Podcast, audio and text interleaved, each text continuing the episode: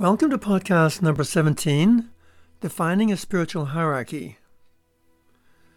The account of Moses' ascent on Mount Sinai with Aaron and his sons and Israel's 70 elders evidence the existence of a spiritual hierarchy among God's people Israel. Quote, then went up Moses and Aaron, Nadab and Abihu, and seventy of the elders of Israel. And they saw the God of Israel, and there was under his feet, as it were, a paved work of sapphire stone, as it were, the body of heaven in its clearness. And upon the nobles of the children of Israel he laid not his hand. They also saw God, and did eat and drink. While Israel's elders saw the God of Israel, that is, Jehovah in person, the people of Israel who remained at the foot of the mount experienced only the larger than life reality of God manifested as a devouring fire on top of the mount, which they viewed from a distance. Quote, and the glory of the Lord abode upon Mount Sinai, and the cloud covered it six days.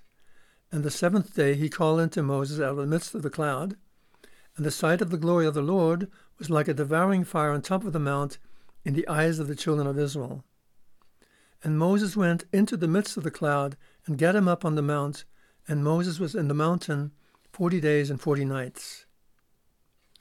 True to his divine plan to raise the descendants of Abraham, Isaac, and Jacob to the spiritual stature of their ancestors, the Lord offered the people of Israel the higher law he himself had written on tables of stone. Instead, almost immediately, at the first test of their loyalty to him, they transgressed the commandment to worship no other gods by making a golden calf. Quote, Thou shalt have no other gods before me, thou shalt not make unto thee a graven image, nor any likeness of anything that is in heaven above, or that is in the earth beneath, or that is in the waters under the earth. Thou shalt not bow thyself down to them, nor serve them. That is from Exodus 23 through 5. The Lord's response, while harsh against the people for transgressing this first commandment, was also a test of Moses. Quote, and the Lord said unto Moses, Go, get thee down, for thy people which thou broughtest out of the land of Egypt have corrupted themselves. They have turned aside quickly out of the way which I commanded them. They have made them a molten calf, and have worshipped it, and have sacrificed thereunto, and said, These are thy gods, O Israel, which have brought thee out of the land of Egypt. And the Lord said unto Moses, I have seen this people, and behold, it is a stiff necked people. Now therefore let me alone, that my wrath may wax hot against them, and that I may consume them, and I will make of thee a great nation. In other words, to all appearances, the Lord was willing to destroy his people on account of this grave transgression and start over with Moses as he had done with Abraham, Isaac, and Jacob. It is in that context that Moses' savior role, not just of leading the people out of Egypt and mediating God's covenant with them, now emerges as he intercedes on their behalf so that the Lord might spare them alive. Quote, and Moses besought the Lord his God and said, Lord, why dost thy wrath wax hot against thy people, which thou hast brought forth out of the land of Egypt, with great power and with a mighty hand? Wherefore should the Egyptians speak and say, For mischief did he bring them out, to slay them in the mountains, and to consume them from the face of the earth? Turn from thy fierce wrath, and repent of this evil against thy people. Remember Abraham, Isaac, and Jacob thy servants, to whom thou swearest by thine own self, and saidst unto them, I will multiply your seed as the stars of the heavens, and all this land that I have spoken of will I give unto your seed, and they shall inherit it for ever. And the Lord repented of the evil which he had thought to do unto his people.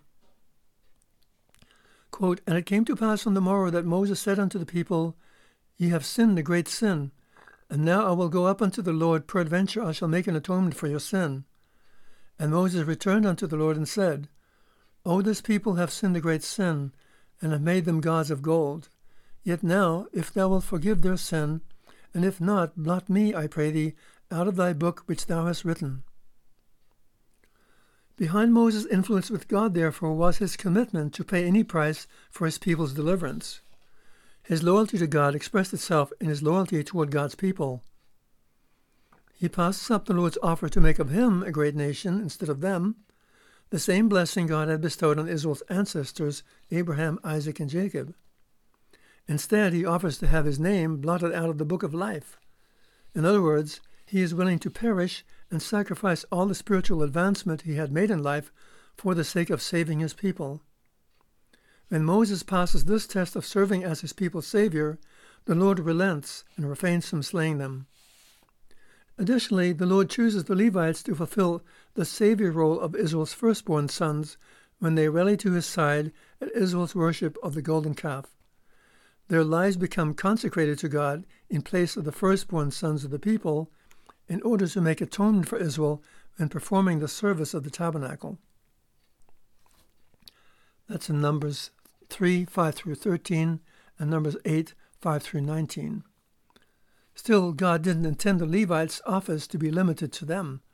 It was an interim arrangement until Israel as a nation learned to live up to its divine calling as a kingdom of priests and a holy nation. Exodus 19:6. In summing up, in the Sinai wilderness we thus observe four categories of people. 1. The congregation of Israel. 2. Priests and Levites. 3. The 70 elders. And 4. Moses.